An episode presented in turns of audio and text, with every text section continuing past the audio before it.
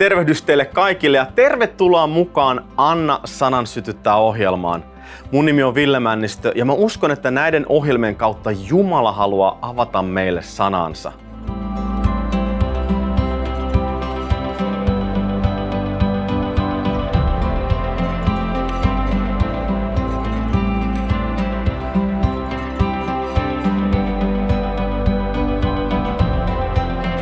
Tervetuloa mukaan.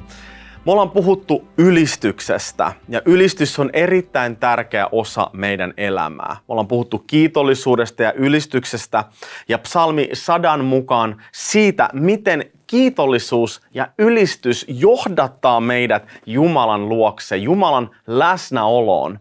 Kiitollisuus avaa sen portin meille, avaa sen tien meille Jumalan mahdollisuuksiin, siihen Jumalan ulottuvuuteen. Ja nyt me astumme sisään sinne kiitollisin mielin, ylistäen häntä siitä, mitä hän on tehnyt. Kiitollisuus ja ylistys on niin kuin sisarukset. Ne kulkee yhdessä. Me tarvitaan niitä molempia. Me tarvitaan kiitollisuutta avaamaan portti ja ylistystä viemään meitä eteenpäin lähemmäksi ja lähemmäksi sitä kaikkein pyhintä, sitä missä Jumalan konkreettinen, käsin kosketeltava läsnäolo on. Ja mä haluankin nimenomaan johdattaa meitä tässä ymmärtämään se, että ylistys ei ole jotakin, mitä me tehdään, vaan ylistys on sitä, mitä me olemme. Kyse ei ole siis jostakin toimintatavasta tai miten me te toimitaan niin kuin seurakunnissa tai minkälaista musiikkia me soitetaan. Siis musiikki on vain yksi ylistyksen ilmaisutapa.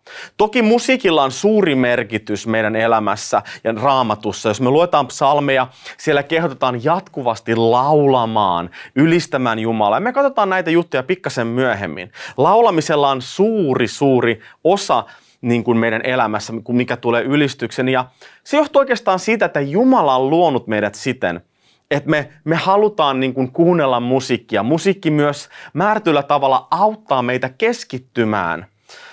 En tiedä sinusta, mutta mulla ainakin helposti, kun mä aamulla vaikka rukoilen – Mä alan rukoilemaan ja muutama minuutin jälkeen, kun mä oon rukoillut, niin mä jo alan miettiä, että niin, niin mitäköhän mun töissä tänään tapahtuu ja minkälaistahan lounasta mä haluaisin syödä ja itku en unohtanut kahviakaan taas keittää ja niin kun ajatukset lähtee harhailemaan välittömästi.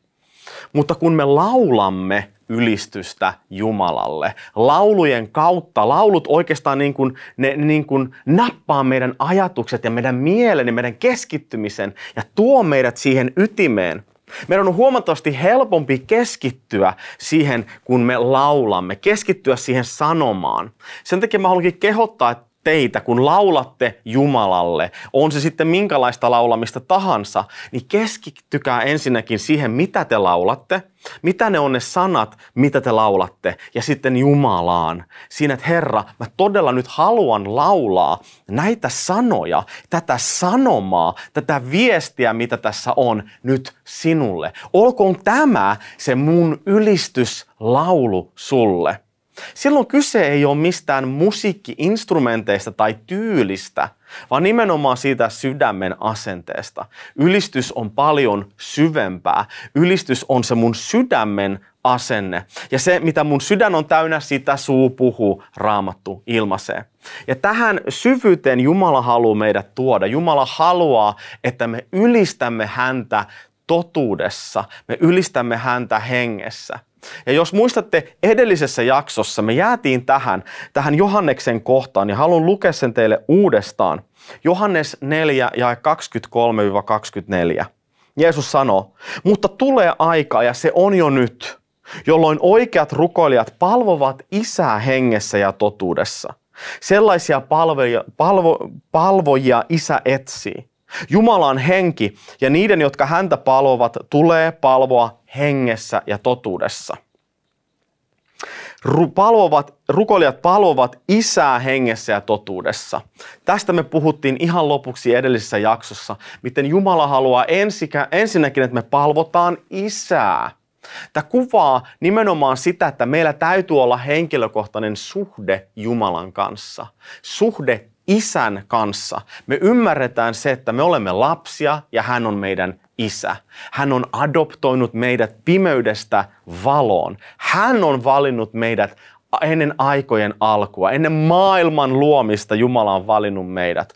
Ajatelkaa, mikä etuoikeus meillä on tulla taivaallisen isän luokse ja sanota, Abba isä, sinä olet minun isä. Sä rakastat mua, mä rakastan sua. Meillä on suuri, suuri etuoikeus. Ja meidän ylistys on heikkoa tai vahvaa sen mukaan, minkälainen Jumala kuva meillä on. Minkälainen kuva meillä on taivaallisesta isästä. Aika helposti se määräytyy sen, muka, sen mukaan, minkälainen kuva meillä on meidän fyysisestä, meidän biologisesta isästä. Ja usein, jos se on huono kuva, meillä on huonoja kokemuksia, niin se muokkaa sitä meidän kuvaa taivaallisesta isästä. Mutta mä uskon, että Jumala haluaa vapauttaa meidät näistä asioista. Jumala haluaa tulla ja sanoa, että hei, minä olen sinun isäsi, sun taivallinen isä. Ja mä olen sun kanssa, mä olen hyvä sulle ja niin päin pois. Ja tämä Jumalan kuva voi muuttua koko aika ja kasvaa meissä. Okei, okay. Jumala haluaa, että me palvomme isää, mutta me palvomme isää hengessä ja totuudessa hengessä on erittäin tärkeä, koska me ollaan henki, sielu ja ruumis. Me ollaan kaikkia näitä kolme. Ja Jumala haluaa, että me opitaan enemmän ja enemmän palvomaan häntä meidän henkemme kautta. Jos me annetaan meidän ruumiin johdattaa meidän ylistystä, me ollaan aina väsyneitä. En mä ikinä jaksa tehdä mitään. En mä jaksa rukoilla, kävellä, ylistä. Raamattu kehottaa tanssimaan, seisomaan, taputtamaan käsiä, tekee ämmä jaksa sellaisia – jos mä annan mun ruumiin ja ruumiin halujen johdattaa mua, se ei johda hirveän pitkälle ylistämisessä. Jos mä annan pelkästään mun sielun johdattaa mua ylistykseen, niin sekään ei johda hirveän pitkälle. Koska mun sielu, mikä on siis mun persoonallisuus, mikä on mun tunteet, mun haaveet, mun ajatukset, mitä mä mietin, mä ajattelen, Meillä on aina jotakin ongelmia, anteeksi vaan, mutta meillä on aina jotakin meidän mielessä, joka ei ole Jumalan mielen mukaista. Eri asiat vaikuttaa. Sieluvihollinen hyökkää mielen alueella ja puhuu asioita, negatiivisia asioita meidän elämään. Erilaisia juttuja, jotka, jotka niin kuin hidastaa meitä tulemasta Jumalan luokse. Eli jos mä siis kysyn mun tunteilta ja mun mieleltäni, että hei, halusitteko te ylistää Jumalaa, niin vähän aikaa ehkä, mutta ei hirveän pitkälle, koska mun tunteet ei välttämättä ole siinä mukana.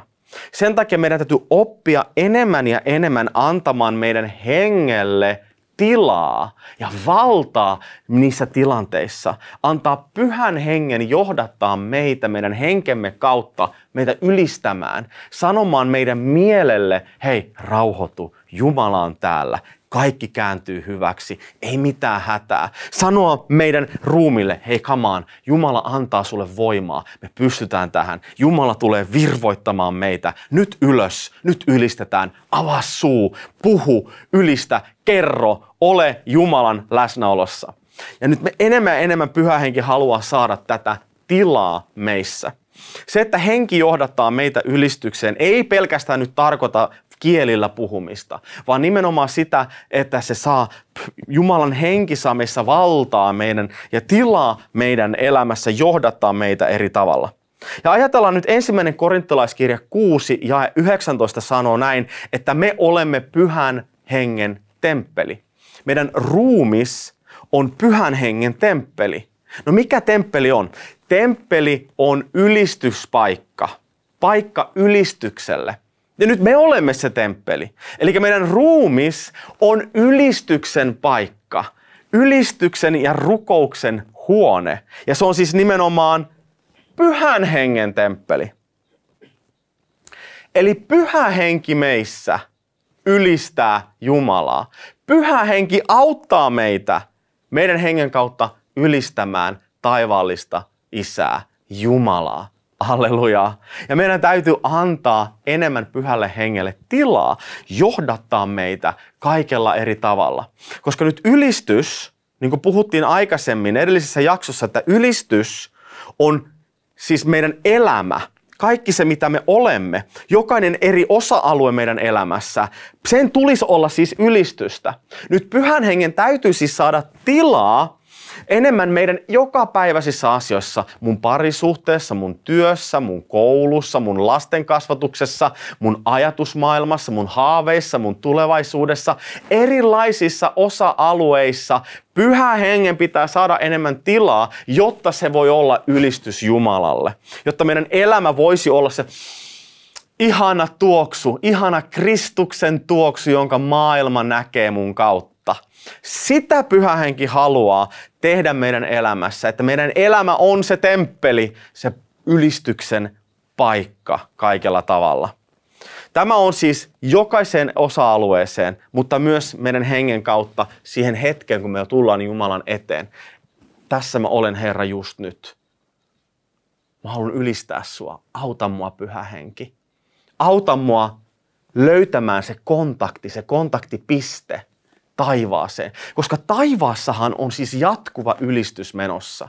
Siis taivaassa ei ole aikaa, mutta siellä on 24-7 ylistys koko aika menossa. Ja kun me ylistämme Jumalaa, me hyvin yksinkertaisesti vaan niin kuin kytketään itsemme siihen taivaalliseen ylistykseen. Tapahtukoon maan päällä niin kuin taivaassa, Jeesus opettaa meitä rukoilemaan – myös tässä aspektissa. Siis tapahtukoon maan päällä niin kuin on taivaassa. No mitä siellä sitten on? Siellä on täyttä ylistystä, jatkuvaa Jumalan palvomista, ylistämistä ja kunnioitusta. Ja nyt me halutaan saada tämä taivaallinen ylistys tähän maan päälle. Ja me saadaan se aikaan ainoastaan pyhän hengen kautta, pyhän hengen avulla. Mutta se on mahdollista, rakkaat ystävät. Se on mahdollista, kun me annetaan tilaa pyhälle hengelle. Minä olen se temppeli, jossa voi olla se Jumalan läsnäolo, taivaasta tuleva läsnäolo. Eli meidän elämä pitäisi olla periaatteessa, jos me ajatellaan niin kuin hengellisestä näkökulmasta, missä vaan ikinä me kuljetaan, niin meidän kohdalla pitäisi olla taivaaseen menevä aukko taivaaseen menevä pääsy jatkuvasti. Ja se yhteys taivaaseen, se pitäisi olla auki. Mun pitäisi periaatteessa mun elämän kautta jokaisessa osa-alueessa pystyä katsoa ylös ja nähdä taivas nähdä Jumala valtaistuimella. Wow, halleluja. Tosta mä aion ottaa Jumalan läsnä. Tosta mä aion niin tuoda Jumalan läsnäolo myös tähän tilanteeseen, kun mä täytän mun veroilmoitusta. Kerta kaikkea. Tässä varsinaisesti tarvitaankin Jumalan läsnäoloa. Ja mulla on taivas avoina mun yläpuolella, eiks niin? Jumala haluaa, että me ylistetään isää hengessä ja myös totuudessa – minkälainen totuus meillä on? Onko se totuus jotakin, jota me ollaan itse määritelty? Onko se totuus Jumalan mukaista totuutta, Jumalan sanasta, mitä hän puhuu meille? Meidän ylistys, on siis, meidän ylistys siis liittyy siihen raamatulliseen totuuteen ja siihen suhteeseen, mikä meillä on Jumalan kanssa – Eli ei ole kyse siis meidän fiiliksistä tai meidän tunteista, jotka menee ylös alas, vaan niin kuin on puhunut, että se perustuu siihen johonkin muuttumattomaan, johonkin mikä ei muutu. Meidän olosuhteet muuttuu, mutta Jumala ei muutu, Jumalan sana ei muutu. Ja silloin se meidän totuus tulee perustua nimenomaan siihen Jumalan sanaan. No tässä totuudessa myös sitten tapataan kahteen, kahteen suuntaan. Kun me palvomme ja ylistämme Jumalaa totuudessa, niin me siis ylistämme Jumalaa sen totuuden mukaan, mikä me saadaan raamatusta. Mutta myös ylistys paljastaa totuuden meistä. Ylistys paljastaa totuuden myös meistä. Mitä enemmän me tullaan Jumalan luokse, mitä enemmän Jumalan sana saa meissä tilaa, mitä enemmän me ylistetään Jumalaa sen sanan kautta ja sen sanan mukaan, mitä hän on, kuka hän on ja mitä hän on tehnyt, sitä enemmän me myös niin kuin heijastetaan ja peilataan itseämme siihen totuuteen. Sitä enemmän me nähdään, wow, Jumala on uskollinen, itku mä en oo. Jumala on sitä sun tätä ah, mulla on näitä ongelmia elämässä. Ja me peilataan itsemme ja se paljastaa totuuden myös meistä.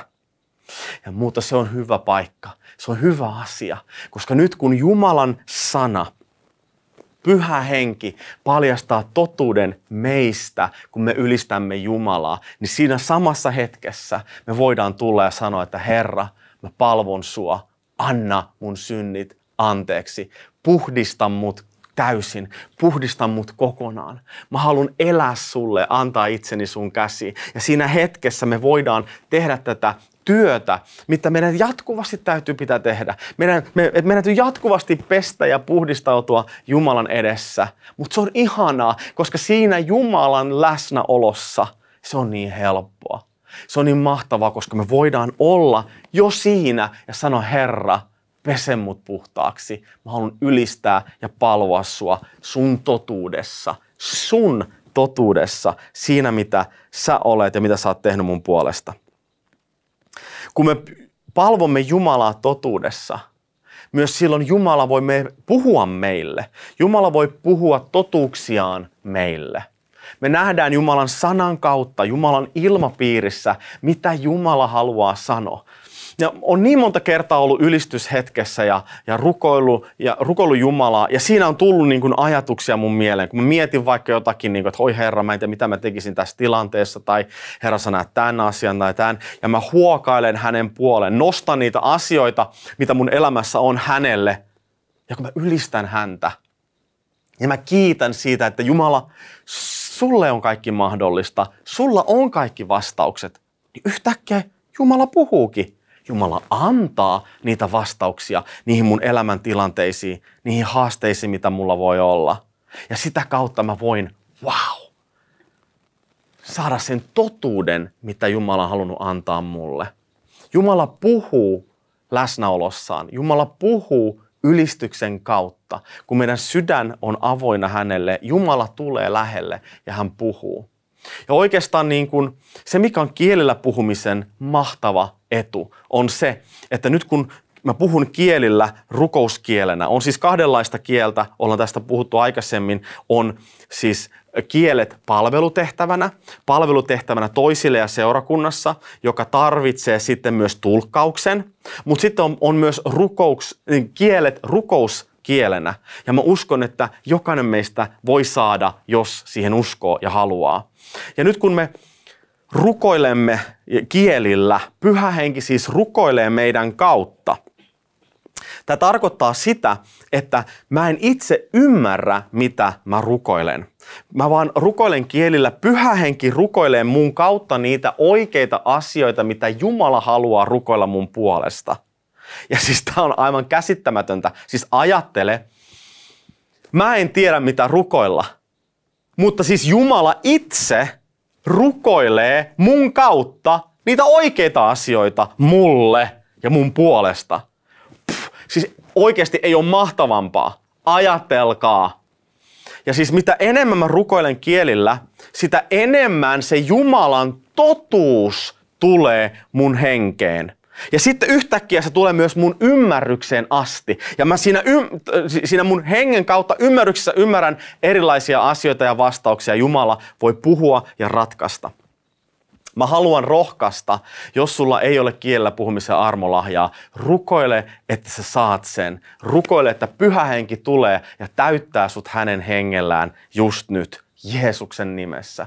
Jos sulla on kielellä puhumisen armolahja, käytä sitä. Käytä enemmän. Rukoile koko ajan, kun ajat autolla, ajat pyörällä tai missä ikinä oot, kun vaikka en tiedä, teet vaikka puuklapeja saunaan.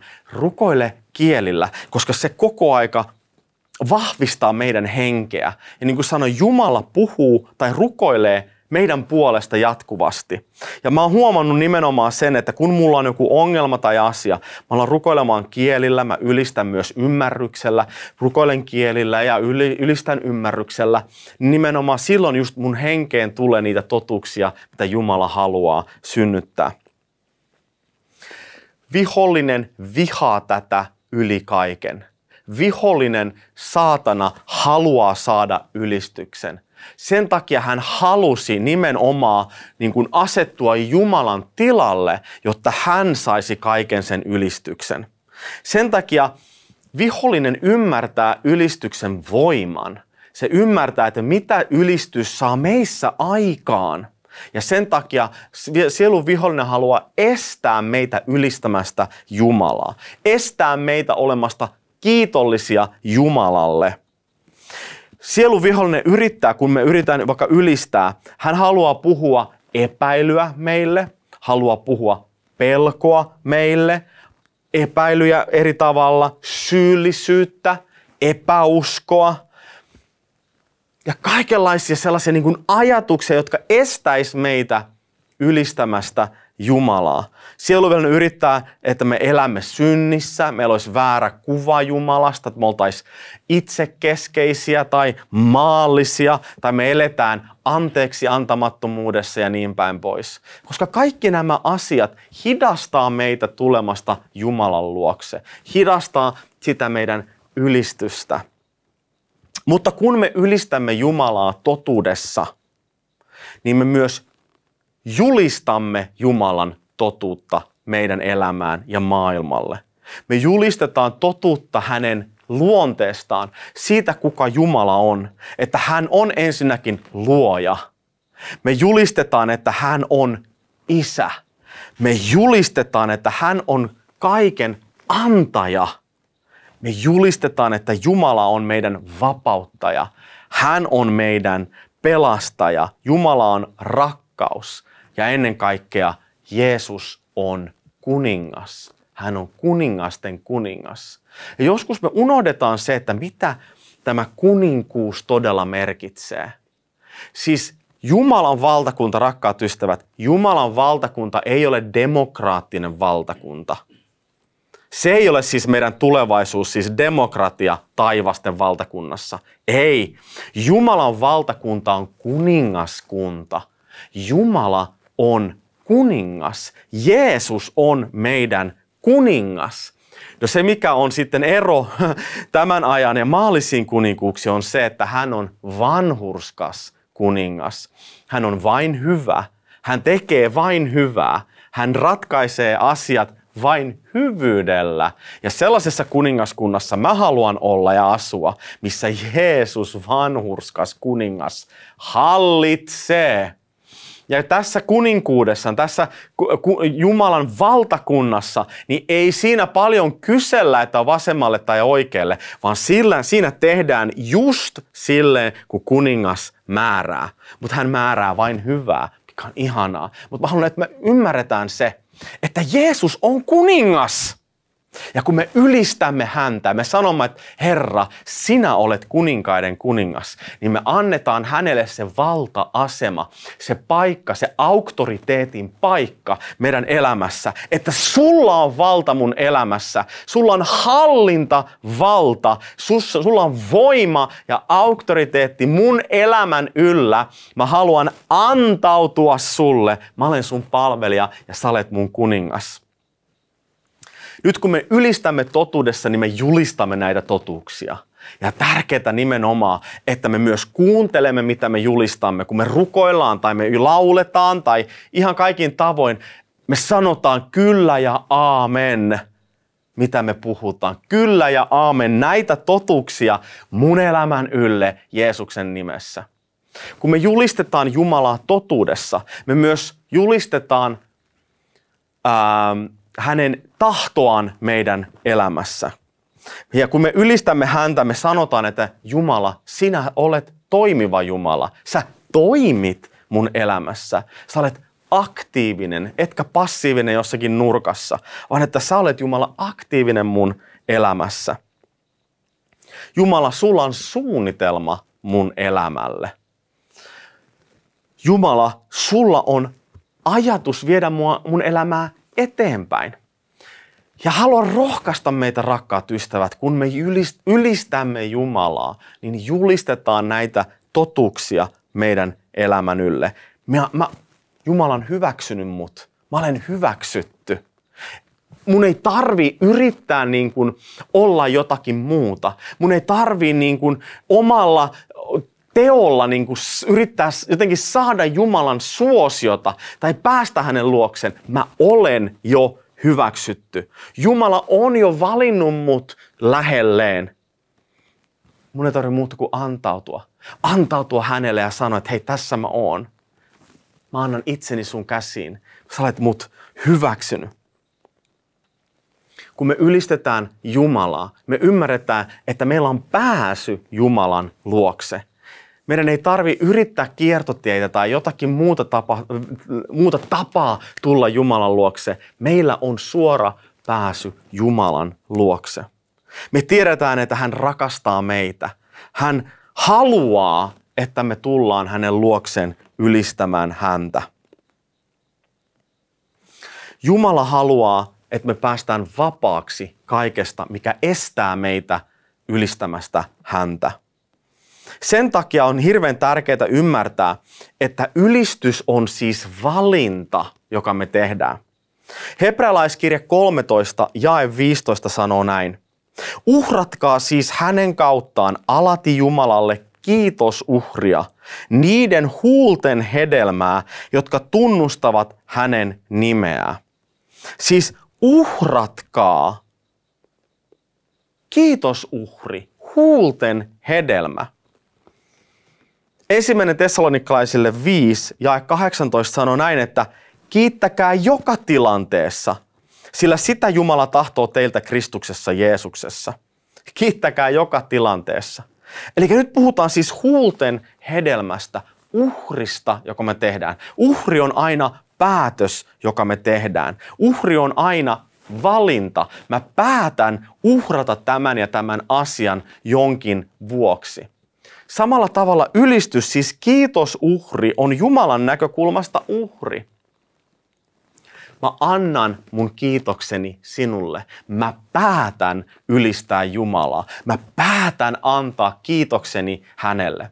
Sen takia se ei, ole, se ei perustu tunteisiin, se ei perustu olosuhteisiin, vaan se perustuu siihen päätökseen, jonka mä teen Jumalan edessä. Jos me ajatellaan ylistystä, mitä ylistys tekee sitten meille? Ylistys rakentaa tällaista suojamuuria meidän elämän ylle. Ylistys antaa meille suojaa.